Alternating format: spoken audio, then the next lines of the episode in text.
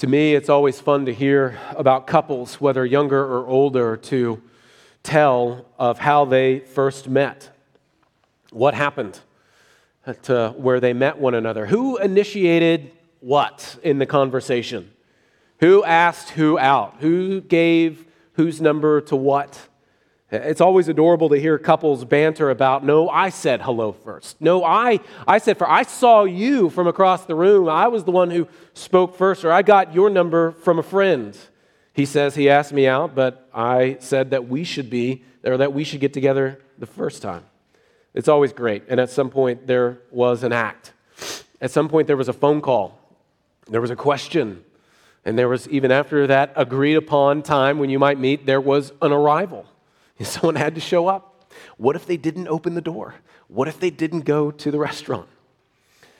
Now, when it comes to you becoming a Christian, think about that. When it comes to you becoming a Christian, what happened? What were the circumstances that happened for you to become a Christian?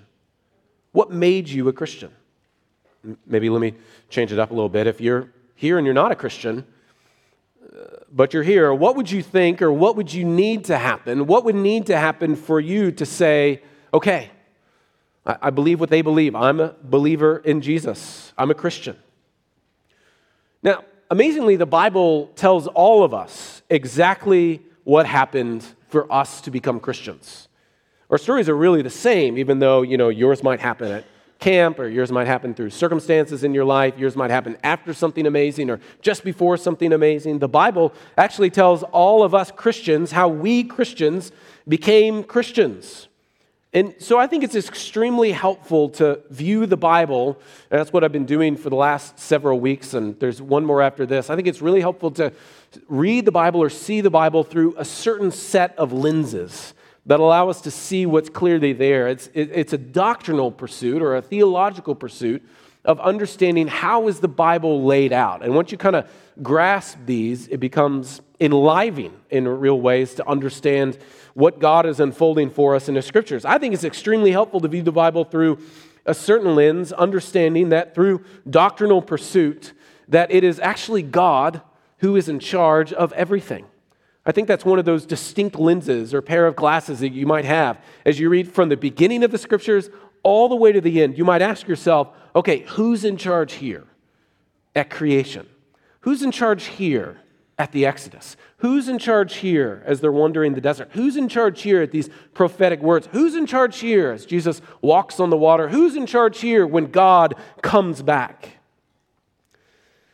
Now, a summary of the last couple of weeks, if you're new with us, we started in some ways not at the beginning necessarily of the biblical text, but at the beginning of a helpful way for us to study the scriptures, or us to know the scriptures, or us to worship together when we gather on seeing how the scriptures teach. The, the, the scriptures talk about us as if we are naturally and totally depraved. We're morally unable to do things as we ought to have done, we're unable to be perfectly righteous. And yet, in a wonderful way, we recognize that even in our depravity, it was God who first chose to love us in such a way that He not only decided to love us, but that He effectively made salvation not just possible, but effective by His Son's death on the cross. By His Son actually dying on the cross and being raised from the grave, that is what He accomplished in order to secure us to Himself. And that's all, you might see that as like a giant backdrop theologically, and you go, okay, but how did I become a Christian? How did I get saved, you might say? And in our text this morning, God willing, you will see, and I'll see, that it was God who actually drew us to himself. Not in a way that you might stand above a giant well of water. You know, some of you might have open wells in your back home back in the day. Uh, but you might not just see someone standing over that well of water and God trying to woo water up out of that. You know, you might stand over that and go, Come here, water. Come here, water. Really thirsty? Come on, water. Come up here. That's not how God acts towards his people. Rather, it is God actually scooping that water out of that well, drawing it to himself. It is God intervening in space and time and summoning you to himself. That's how man becomes a believer. And it's an incredible thing to recognize that if he's in charge of that, if he's in charge of this, then if he's in charge of who I am being made alive in Him, then I can have complete confidence. My goal, people have asked me in the last couple of weeks, why are you teaching these things? Why did this come up in the middle of January 2023? And the reason is, is I want you and I to approach the world and the Word with confidence. When we feel like we live on seeking sand, we can pursue the Lord with absolute confidence in the reality that He is totally and completely in charge. The first three verses of Ephesians 2, I'll be picking up in long form on verse 4, but the first three verses of Ephesians 2 describe your and I's mess, our natural mess, the jam that we find ourselves in. God's word describes us being dead in sin, meaning that we are spiritually dead. We can be walking around, but you might use the case of zombies. Remember when zombies were like cool to write about 10 or 12 years ago? Uh, you have Pride and Prejudice and a zombie or something like that. We are dead in our sins, spiritually dead on our own, as being under the just condemning judgment of God. We're deserving of the penalty for those sins. And as being by nature what the Bible calls children of wrath, as people who don't by our instincts are indulging the desires of the flesh, walking in the way of the world, the Bible points to us and says, That's who you are naturally. Paul paints this vividly in the first three verses and other cases throughout the scriptures. Not simply for some people in Ephesus. He's not just saying that group of people in particular are dead in their sins. He's not just even talking about Jewish Christians in Ephesus. Those particular people are dead in their sins. He's not even talking to the Gentile world in Ephesus, that, that those other people outside of the camp, they're also dead in their sins. But he is saying everyone. You could think of literally everyone as being separate from God's glory because of the case of their sins. Instead, Paul makes it clear that this is, in fact, the predicament of every man, woman, boy, and girl in the world. Every human being in this world, apart from Jesus Christ, is under the just, condemning judgment of God. So we see here that it's a problem. This is, a, this is kind of the very beginning of what it means to be alive in Christ, is understanding that outside of Christ, we are not alive. And even outside of Christ, we are woefully in danger of his wrath because we are very absolutely sinful. Every human being in the world, apart from Jesus Christ, is under the just, condemning judgment of God. That's our problem. And Paul has described it in bold and in clear terms in the first three verses. And so we recognize that if that's us, Meaning, friend, if that is you, and the Bible says that that is you with like a, with like a pointing princess finger at Disney World, you, the wicked stepsister would say, if this is you, and it is, how do you become a Christian? What must happen for you to become a believer? And the answer will be our passage this morning. Glance at it with your eyes just briefly, where Paul answers the question to the problem of the predicament that he has described so clearly. And I want you to notice in comparison the first words at the beginning of the chapter, chapter 2, the very first words in your translation might say, and you, meaning all of us. Those words begin the first three verses. Paul is out to describe your predicament as a human being apart from Christ under the just judgment of God, and you. But I want you to notice the transition here in verse 4, so brilliantly placed before us. The passage is about a movement and it says at the beginning of verse 4, but God. And you, but God. The movement from death under the judgment of God for our sin to now a movement to life in Jesus Christ because of his finished work. And you, but God. And so God's word moves us through this divine action, this divine action of him actually rescuing us out of our sin bringing us into the freedom and life as sons and daughters of the Lord Jesus Christ. So, if you embrace the truth that all men and women, apart from Jesus, are dead in their sins, which would be you embracing what the Bible so clearly says on its own, where these people deserve condemnation because of those sins, where these people are walking according to the curse of the world, not walking in the way of righteousness, not walking in the paths of peace, not walking with God, but walking in the conformity of the world, if you are indulging the flesh and the desires of the mind, you're setting your affections on wrong things and are by nature children of wrath. By the way, all those phrases are taken from the scriptures talking about you then you cannot logically, and you will most importantly not scripturally, come to the conclusion that you then all of a sudden Make yourself alive. How did you become a Christian? God. God made you alive. God saved you from your sins. God regenerated, the theological term, you can Google it later. God regenerated you. How did you become a believer? God brought you from death to life. Where does hope come from? The word says our help from our sins and our consequences. Our help comes from God from the very beginning. If the psalmist could ask and did, I lift up my eyes to the hill and I wonder where my help is going to come from. God's word answers the psalmist there, and he also answers from our text here today that your help is not going to come from you. And praise God for that. Your, your help exclusively comes from the Lord. All of salvation, all of sanctification, all of eternal glory is bought and brought and sustained by the hands of God.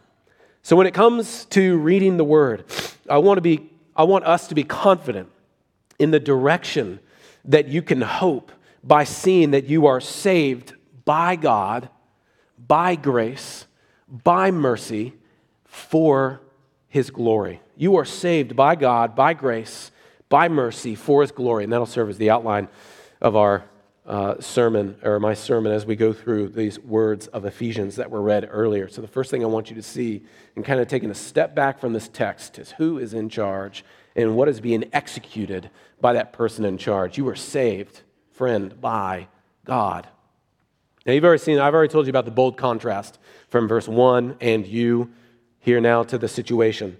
You were dead in your sin, dead in your trespasses by nature children of wrath, walking according to the course of this world, under the dominion of Satan, the scriptures say, dominated by the world, the flesh, and the devil. That's the picture of you. How many of you would start off your autobiography with the first couple of chapters like that? You might say where you're from, what kind of family you were born into, how kindergarten was really a fun experience. You're pretty good at making sandcastles from time to time. You had so many Legos. But you would probably never start off with, here was me at the beginning, dead in my sin, a children of wrath, a child who wanted to pursue the Lord or the word or the world. But that's how the Bible describes you in your very beginning. That's the picture of you apart from Jesus Christ. Where does Paul say that our help comes from, though? It's the point of this part of this sermon. We are saved by God. Where does our help come from? But God, in verse 4. Even when we are dead in our trespass, transgressions, but God. In other words, Paul says that our help comes through a decisive, heavenly intervention by God Himself when you could do nothing else. He came to your rescue. And Ephesians' message, message is very important because it's not a message to you that your help comes from something inside of you. Your help comes from something that you cannot contribute to your own situation. Your help only comes from beyond you. It is, it is the, the falsity of our world that we see our problems as outside of us. And the, the real solution to whatever we're going through is just our, our inner man. If we can just fix what is in here or actually use our powers from within. I remember the, the TV show Captain Planet, which we weren't allowed to watch in our household, Captain Planet. If they would just join their forces together, then they could take over anything, right? But we realized what the truth of the Bible is is that the real problem that you have in your life is actually in you, and the only solution can come from outside of you, and that is done by God. We have an inside problem with an outside solution. We're all very familiar with the quotation that Benjamin Franklin famously made in America God helps those who help themselves. And this is really one of the most false heresies that a Christian can do. Now, I understand what Benjamin Franklin was saying. We all historically understand what Benjamin Franklin was doing. You're, you're going to earn things in life by the hard work that you put into it. So, if, if you're here and you think, okay, do I just give up on life and the Lord will do everything? No, you need to pour out the cereal before you have breakfast. We all know that, that that's what he's talking about. You want to you want to get something out of your work, you got to pour something in it. But it is harmful to think that that kind of practice of ethical work of doing things for the glory of the Lord in your effort is actually from the theology of what God has done for us in salvation. God helps those who help themselves. It may sound nice in a world around us, but it is not what the Bible teaches.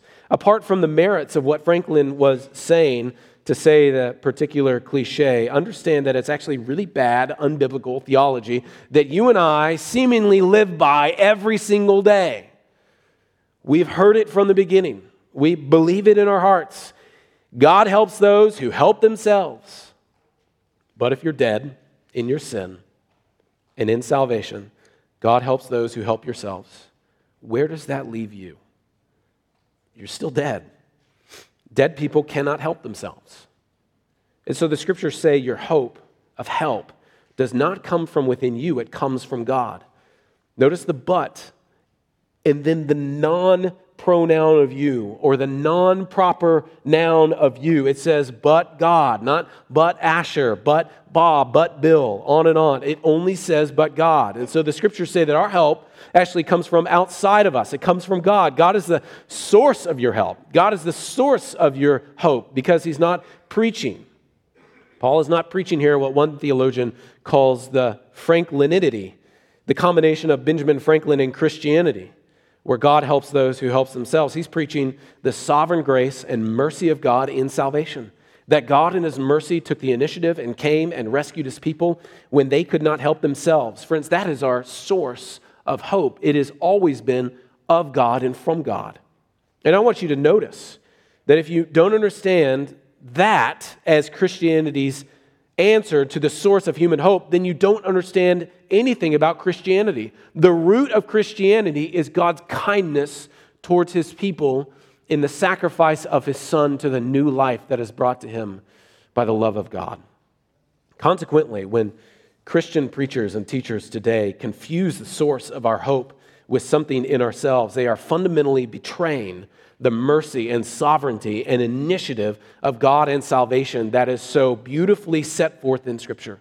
Deniers of God's exclusive regenerating work actually rob you of the great message of hope and comfort that is soul stirring. It is the praise inducing, life changing, and it moves us to a real effective action because we realize that our hope is not found in ourselves, but our hope is only found in God. The Lord is good Paul tells us here, and his goodness has exceeded himself in the way that he has dealt with us as sinners.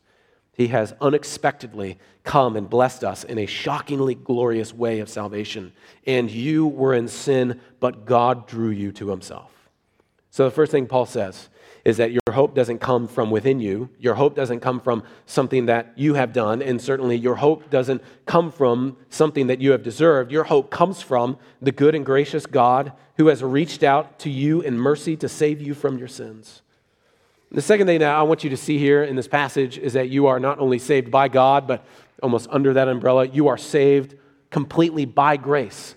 Not only do we understand who is saving us, but how he is saving us. He is saving us by grace, something that we did not deserve. The second thing Paul does in this passage is direct our attention to what God has done. Not only has he given us the who in the passage, but what has God done? And you can see it captured in that little parenthetical statement. Most of your Bibles probably have it in verse 5 scan with your eyes. It, it might have, you know, M dashes there. Some of them might have parentheses, but it says, by grace you have been saved. So Paul says, what God does, since we as human beings are in this problem of being under the just condemnation of God for our sins, God saves us. And he saves us by grace. And the Apostle Paul explains what he means by God's saving grace in three particular ways. You see this outlined here in the text. How has God made us? Or how has God saved us by grace? First of all, look at verse 5, where the apostle of the Lord, he puts it there in verse 5. It says, he, But God saved us by grace by making us alive together with Christ. Or it says, He made us alive together with Christ. That's what it looks like, first, to be saved by God. He made you alive. You once were dead, now you're alive. And then, secondly, he says in verse 6, he raised us up with him. We're not just made alive, but we're brought up with him. And so I think through that a little bit in a moment, but just concentrate on the phrase here. He made us alive, he raises us up with him. And then, third, look at verse 6. He then seats us with him in the heavenly places in Christ Jesus. And so the Apostle Paul is saying that God saves us. That he gave us the gift of life. He freed us from death. But doesn't just leave us wandering in the desert. He made us alive. He drew us to himself, and then he seats us next to him in his glorious throne room. And that's not referring to the resurrection of Christ, but the ascension of Christ, where he is ruling and reigning today, living forever and ever over everything. He seats us in the heavenly places with Christ Jesus. And so God's word explains to us this glorious redemption that has been given to us by God in Christ. So the, the question that's been I've been regularly asking is, is how did you become a Christian? Hopefully your answer is God has made me alive, has drawn me up, and has seated me at the right hand. If you've ever recited the Apostles' Creed, if you've ever noticed how the Apostles' Creed is written and it serves and it has served for a very long time for the churches of Christ to help us categorize and understand a, a, basic theological teaching or a statement of faith, if you will, about what we believe about Jesus Christ. And in many ways, we see uh, the Apostles' Creed paralleling a lot of what is just explicit in Scripture. That's what, that's what statement of faiths are. So hopefully, every church has a statement of faith, and that statement of faith is, is a summary, a statement of what the Bible teaches, what we believe the Bible to teach for our life and our faith. If you've ever recited it or you've ever seen the Apostles' Creed, you notice how it parallels the theology of this text. The Apostles' Creed is a good and helpful way to know, memorize, and use because it's a great statement of what Christians believe. And in this creed, you'll see several things, in particular, about Jesus Christ. You'll confess that he was crucified, dead, and buried, and descended into hell. And you'll also say that he rose again from the dead on the third day, and you'll confess that he ascended into heaven. And we're going to see that where it says that he sits there on the right hand of God the Father Almighty. That is his resurrection, his ascension, and then what's called theologically his session or his seat, where he's seated at the right hand of God the Father Almighty, where he is ruling and reigning over all things in heaven and earth. If you've ever seen a throne room, whether in person or in a picture or in Wikipedia or whatever, there, there is a centerpiece that all attention and affection is to go towards that throne room, and it's a chair. And only one person is allowed to sit in that chair, and it's the king or the queen of whatever the country that is. And they're the only ones who sit during the entire thing. Everyone else stands in glory, laud, and honor, but they are the ones who go in there with the things they have in their hands, symbolizing their rule over everything in front of them, and they sit because they're ruling and reigning. They, they spit out instructions and law from that chair because they are the ones who are in charge of everything. But I want you to notice what Paul says here. Paul doesn't simply say that Jesus was raised and ascended and is seated at the right hand. What does, what does Paul say? Look, scan with your text. He says that by Christ, the pronoun there, you have been raised from the dead. You have been raised up into glory. You have been seated at the right hand of God the Father Almighty. How? By faith, by which you trusted in Christ Jesus the, the action of him drawing you to himself, him saving you from him to himself, him regenerating you to himself, his, his converting your heart to himself causes you to then call out by faith to him. And that action is what it's like to be a Christian. You have been summoned to the very throne room of God and seated next to the King of Kings. The Holy Spirit has united you to Jesus Christ so that everything that is Christ's, we see in the scriptures, is yours. That's salvation. That's what God is saying. That in His mercy, He has saved you by giving everything that belongs to Christ in you. He has robed you with His righteousness. And the text says that one day we will rule everything with Him. We, he has given you the benefits of Jesus' heavenly session, ruling at the right hand of God the Father Almighty. He has saved you from sin and from the condemnation of sin, and He has given you all the benefits that flow from what Jesus has done on your behalf. So, who is in charge of this and what have they done? They are in charge and they have done the mighty mysteries of the heavens and earth, given us a seat next to Christ. I'm sure you've had something significant happen in your life that has become a basic marker of your life. I, I, call these kind of pivot points where no matter, no matter where I'm going in life, there seems to be this giant pivot of God either drawing me back on the narrow path or Him waking me up to the wickedness of what is there or, me just going through a sense of suffering or turmoil or something that has caused me to, to realign. But there, there are almost signposts along the way of my life. If you're going to write a biography, maybe these would be the divisions of chapters. You know, something happened and then something else happened, or then something tragic happened, or then something glorious happened. But there are things in our lives, whether they are happy or sad, they are life changing events that you'll never forget and is completely redirecting your course of life. You can think of probably 10 of them right now in your own life. Someone got sick, someone passed away, someone was born something was gained or lost, something tragic happened, or something miraculously happened. Think of a life changing experience that, in part, has shaped the very definition of who you are. I am who I am because of this dramatic, positive, negative circumstance. If you want to understand me, you've got to understand what happened in the past. And I think with that frame of mind, the Apostle Paul would be writing to particular people knowing that there were many stories just like that amongst this uh, Ephesian group of Christians. Maybe some of them could have said tragically that just a few months before, their dad was taken away from their family and was sent into exile because he was a believer in Jesus Christ. And the Roman government, for whatever reason, saw that as a threat, so they sent him to the salt mines. And this person hadn't seen their dad since. And they've wondered what is going on with this king who my dad used to worship. There would have been stories just like that in here. There would have been stories like that in the Ephesians church then. But Paul recognizes and he knows who he's talking to.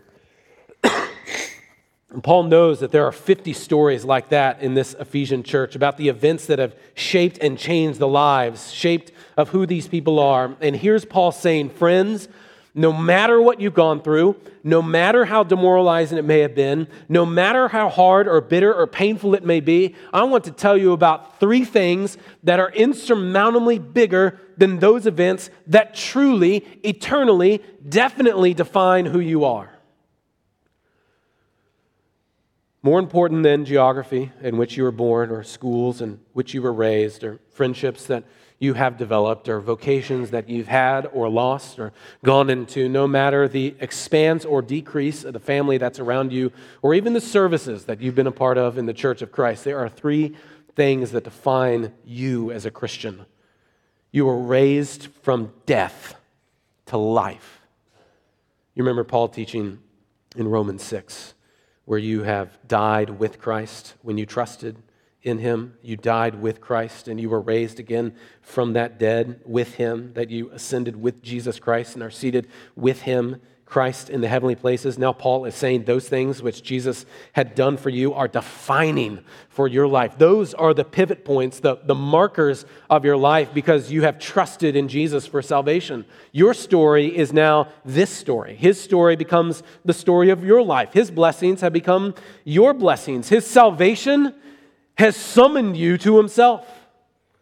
God made him who knew no sin to be sin. Then, what does it say? That you might become the righteousness of God in him. So, Paul is saying, Ephesian Christians, no matter what is going on in your life right now that you think defines you permanently, I've got three bigger things that define you eternally. You've been raised from the dead with Christ. You are no longer in bondage to sin. You've been raised to the freedom of sons. You've ascended to the heavenly places in the name of Jesus Christ. There is ultimate victory that is absolutely assurance to us in this passage. That's why it's so glorious that when Stephen in the book of Acts, upon losing his life, being stoned to death because of his profession as a Christian, what does he do? What does Stephen do as he's being stoned and killed and crushed because he's just preaching the gospel? Imagine being killed at your office place because all you've done is explain the gospel to people. He looks up and he sees Jesus at the right hand of God. But what does he see Jesus doing? He sees Jesus there standing. Now, normally in the New Testament, Jesus is seated, ruling and reigning, because that indicates that he's the sitting judge and ruler over the world. But Jesus is standing in this passage in Acts chapter 7. Why? Because he is standing in honor of his servant Stephen, who is coming into his presence. He sees one of his own. Friends, you and I live in light of this victory, which is assured, and it has to come from the understanding that we are saved by grace. And it's not just something that he does because we're pathetic, but we have been saved by grace, and he has made us new. And look at where he places us. Paul is directing our understanding of salvation to the person who accomplished that salvation and then applied that salvation. And it was salvation of grace given to you. This is where the gospel becomes our anthem in many ways and our food in the days ahead. Recognizing that it was not just God who saved us and then went on doing whatever we might think He is doing. He has saved us and has brought us and has seated us next to His Son. Friends, that, that is who you are in Christ Jesus. Now, the third thing I want you to see briefly is that He has saved us by mercy. We are saved by God, we are saved by grace, and we are saved by mercy. The scripture goes on to tell you why God did this. This is the mystery of everything that I've been preaching to you for the past four or five weeks. The anthem is that why would God do this?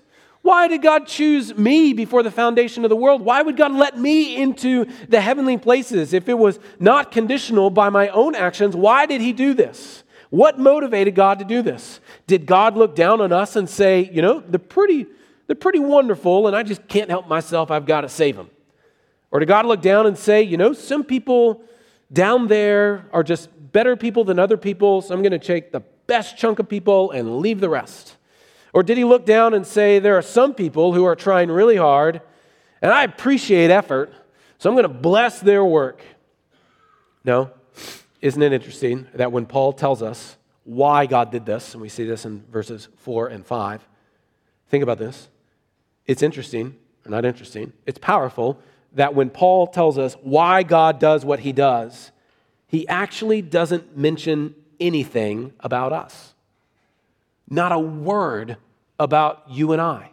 There is, there is no careful examination given to, well, he did this because. Look at what he says. He says, God being rich in mercy. Why did God do this? He's rich in mercy. Because of his great love with which he loved us. Why did he do this? Because he had great love with which he loved. Look, then look at verse 5. Why did he do this? He made us alive together with Christ. By grace you have been saved. And then verse 7 so that in the ages to come, okay, maybe, maybe this is why. He'll give us a case here. So that in the ages to come, he might show the surpassing riches of his grace in kindness toward us in Jesus Christ. What's Paul saying here? Paul is saying, why did God do this? Because of God's mercy, because of God's love, because of God's grace because of God's kindness. This is what motivated him. Not something in us, not him looking down and saying that we're just so lovable or that we're worthy or that we've tried really hard, so he has to do this. No, because of God's mercy, his love, his grace, and kindness. Friends, why did God save us? Because that's just who he is.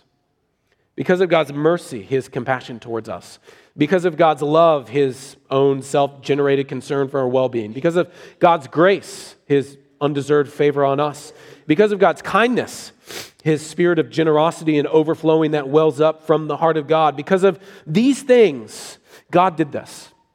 It is meant to be the, the most calming and encouraging thing that you can do, men, to tell your wives, I love you, and not qualify it. I love you because I love you. Because if you say, I love you because you're really beautiful, then they might say, well, What if I get hit by a bus tomorrow and I'm not really beautiful? And you're like, Oh, I'll still love you. But you, caught, you said that you love me because I was beautiful. I love you because you're smart. I love you because you're intelligent. I love you because you raise the kids the way you do. No, no, no. It is so encouraging, and ladies, just accept it. It is so encouraging if you look at your wife and say, God has made you who you are. I love you because I love you. That'd be us loving in the way that God has loved us, recognizing it doesn't matter what she's like in five days from now. You're called to love her, right? And God has determined to love us. If He made a mistake of loving us at the beginning, how much of a resume have we built for ourselves to be unloving in the meantime? And so we recognize that there is a, there is a lot of ethic that we can take away from this by seeing that God has loved us and it was a merciful thing. And so you and I can love the people that God has placed us around, whether that's a spouse or a friend or a teacher or a boss. Certainly, we're not going to love them all the same way, but we are called to love them unconditionally, out of mercy, by grace, not because of anything that they've done, because if we only love them by what they have done, we have, we have canceled our understanding of the gospel altogether. Because of God's mercy, He has loved us. In other words, these benefits which have accrued to us from our salvation are due not to anything in us, but to God. It is Him reaching out to us in mercy, love, grace, and kindness.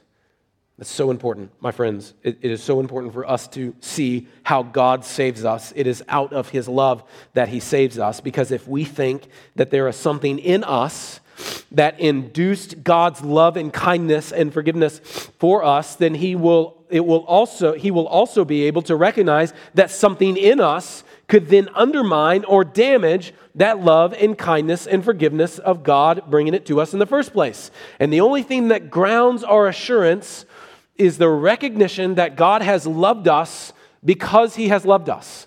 Friends, you have to think of the logical and scriptural conclusion in this. If God loves you, because of anything that you think made you lovable, then what must God do the moment you become unlovable? He would be done with you. But, friends, the scriptures are so clear that the same one who sought us and bought us to be his holy bride, not on the condition of our goodness, will be the one who scripturally, logically, beautifully will keep us to the very end. If it was based on us, we would have the right to eternally live in fear. But because it was brought to us by a loving, merciful, gracious God, we can enjoy. We can enjoy all the goodness of His daily work in our lives. So there's nothing in us to summon that love in the first place. So, also, as we trust in Christ, there is nothing that can separate us. Think of this. This is not just a random thing that Paul says in his later scriptures. There is nothing in us for God to first love us, so we can trust in Christ that there is nothing that can separate us from the love of God which is in Christ Jesus. It is not something that we can lose. It is permanent and it is secure because he has reached out to us to love first. We love him, as John says, because he first loved us. Now, lastly, and in closing, we are saved by God, by grace, by mercy. We are saved for glory. A little change of a word there. We are saved for glory. It's almost as Paul says, that's not all I've got. And he goes into verse 7. Paul goes on to tell you what God's purpose was in doing this. And he tells you he tells us his goal, the goal of God in this, his purpose, his end, the thing that he was doing with a view to the everlasting, glorious display of his grace. Listen to verse 7. I'll read it out loud. So that in the ages to come he might show the surpassing riches of his grace in kindness toward us in Christ Jesus. In other words, when Satan stands up at the last day and asks one more time the question that he asked Job Is God worth living for? God will be able to say, Look at this group that no one can number. None of them are here because they deserved it.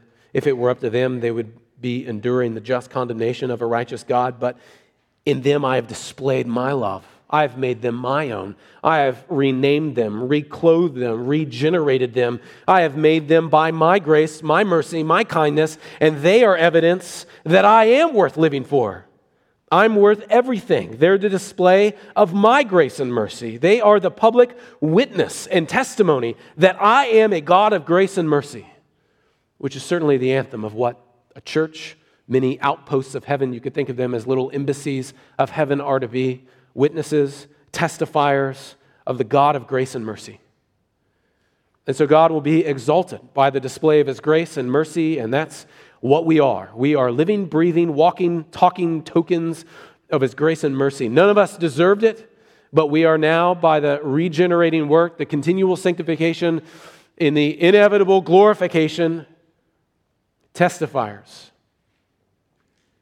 that though we were enslaved to sin, we have now been made alive together in Christ. The late theologian John Stott tells uh, a story in his, his commentary on the book of Ephesians. He tells a story about when he was in um, university at Cambridge, one of his professors was being honored on that professor's retirement. So might think of a retirement party, right? Cake and juice and you know gifts or whatever. This professor was being honored by the board and faculty of his college with a, beautiful portrait, a, a portrait of who this man was, and it would hang in the hall that he would teach. It would it'd be hung in the hall where he taught for most of his life. And when the professor was giving his words of appreciation, so you might see it here. We do this with presidential portraits, right? Where they paint the previous president and they come in the Great Hall and they might give some words of appreciation for it. But this is, this is what this professor said. This is what John Stott recounts. This professor saying, after seeing this portrait of himself, he said, In the future, when people see this painting, they will ask the question not, who is this man in the painting? But who has painted this portrait? Now, what he's trying to do is he's trying to say this is such a beautifully painted portrait. It captured his likeness in such a way that the, that the artist of this portrait did such an amazing job that people will almost see through the person in that portrait and go, Who did this? It was an expression of his appreciation for the artistic skill of this portrait maker. He had done such a wonderful job that his work would draw attention to itself. And it's also, friends, now take that as an illustration, transport it back to you. It's also a beautiful picture of what God is doing in us. God's grace has been shown to us not so that we are the center of attention and that people are asking, wow, what about that man? What about his name? What about that woman? What about her name? But rather, who did this work of grace in that person's life? Who did that work of grace in her? Who saved that woman? Who saved that man? Who took that person from death to life eternally? Friends, we have to remember that we are the display of his workmanship, even in salvation. And so the Apostle Paul has pointed us to our hope. It's in God. He's told us what God has done. He has saved us, He's raised us from the dead. He's caused us to be ascended with Jesus Christ, to sit in the heavenly places with Him. He's done this because of His own love. And He's done this for His own glory, so that His grace might be displayed in us for all time. So, friends, in closing, again, what happened that made you a Christian? God, being rich in mercy, made us alive together with Christ. Let's pray together. Our gracious and heavenly Father, we ask that you would continue to turn our attention to you in our life and for our hope. We pray that you would speak to us and guide us continually through your word, recognizing that you, the owner of everything, the mediator of all, the sustainer of everything, you have sought us. You have bought us, and by your work, you have made us a holy bride.